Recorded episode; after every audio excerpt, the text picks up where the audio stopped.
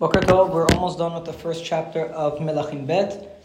The chapter opens up with our not good king named Achaziah. Achaziah, king of Israel, because there's going to be a Achaziah, king of Yehuda. Okay? Achaziah, king of Israel, is a not good king.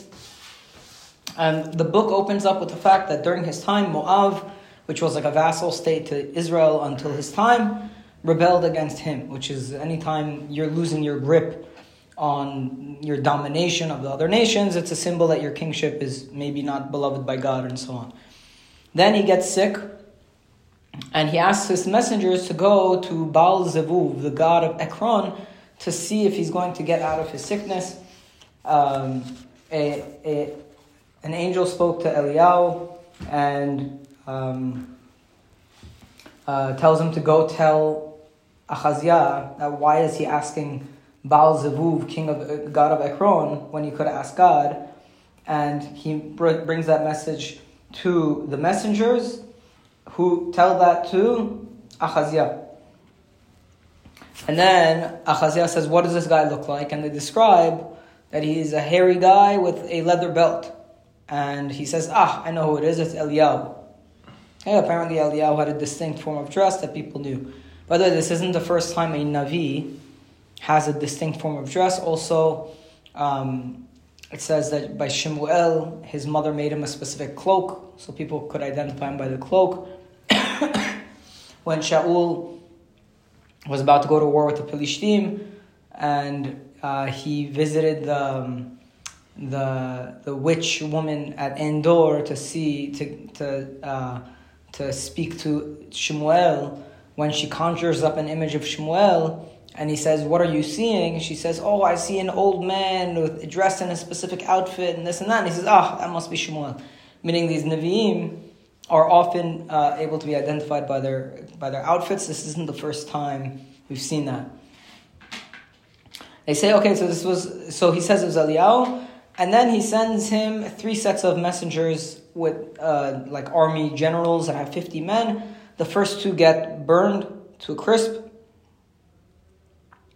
Um, and then the third one begs Eliyahu for his life, and God tells him, uh, You could go with this one. And that's actually what we got up to that the, the third one begs Eliyahu for his life, and he is spared for his life. Now, there are a couple of interesting lessons that Alex Israel brings out in this story.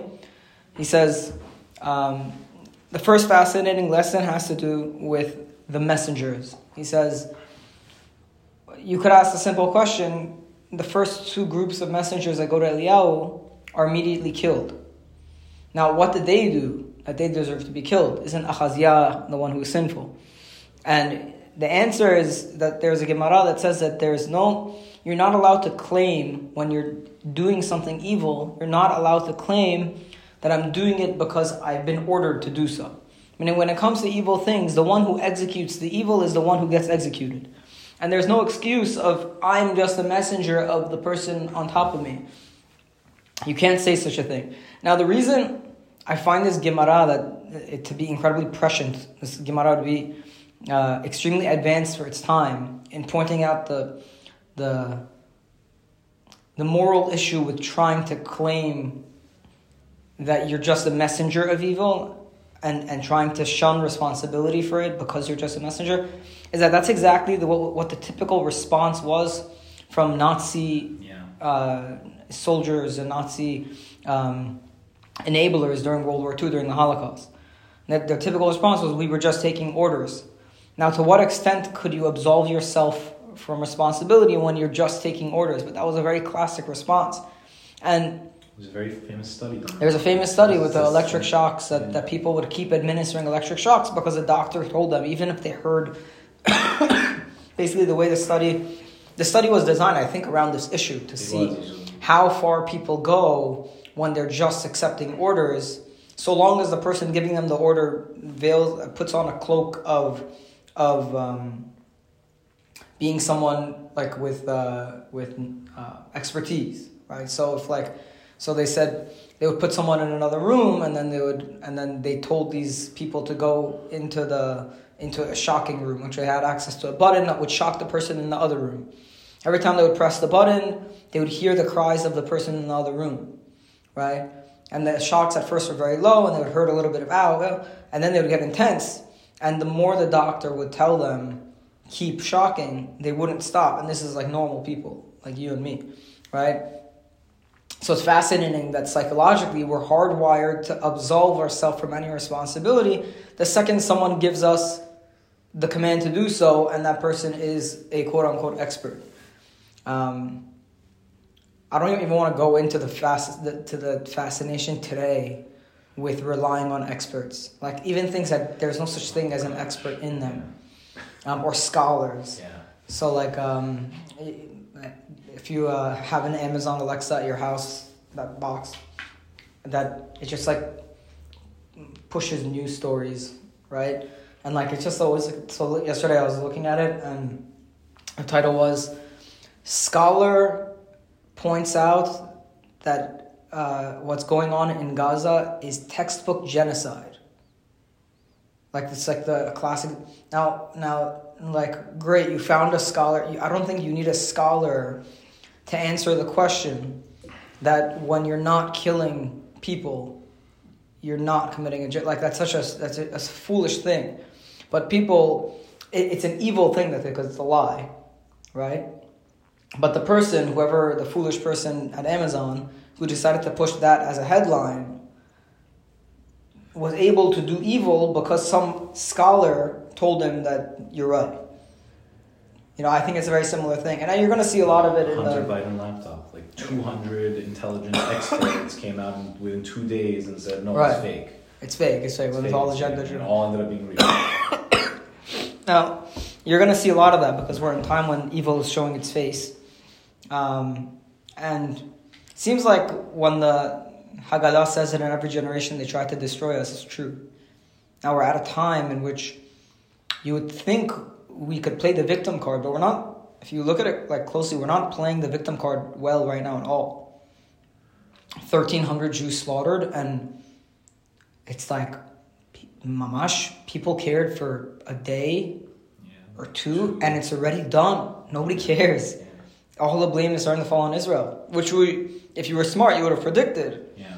But, but we're we're in unique times in which we're we're seeing evil in a very very clear way. Um, now there was one more lesson that I thought was very interesting. That let me see if I remember. Um, what was it? It points out first that the messengers were responsible for the evil that they did, and then his other message.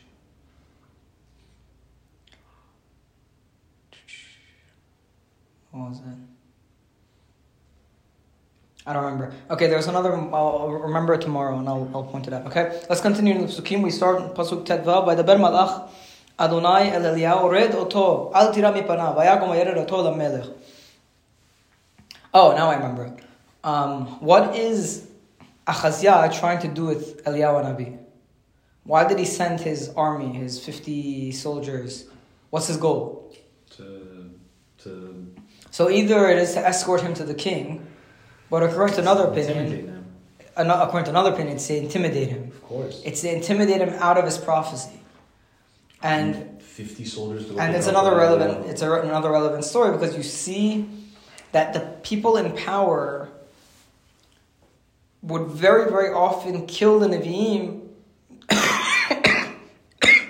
that were prophesying against them.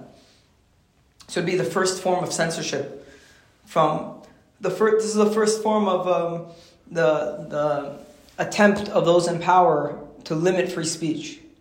Now, like, it's not something that's happening, you know, relative to, to, to the extent it happens in places like China, North Korea, wherever.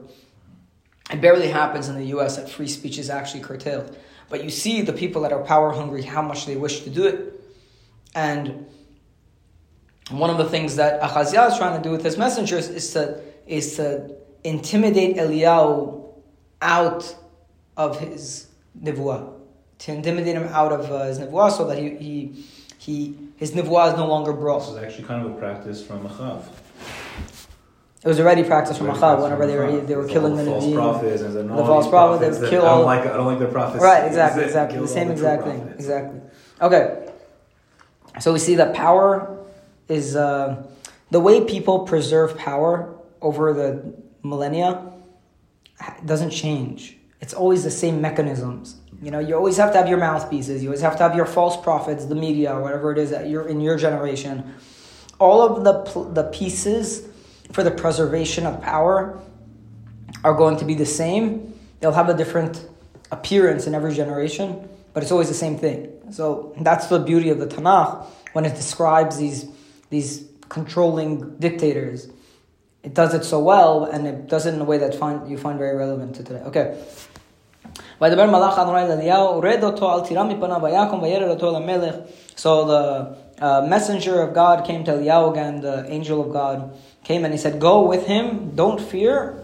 And he went with the king. Now, the fact that he tells him, Don't fear, means that maybe the intent was to scare Eliyahu not to prophesy, right? Okay? פסוק ט"ז, וידבר אליו כה אמר אדוני יען אשר שלחת מלאכים לדרוש בבעל זבוב.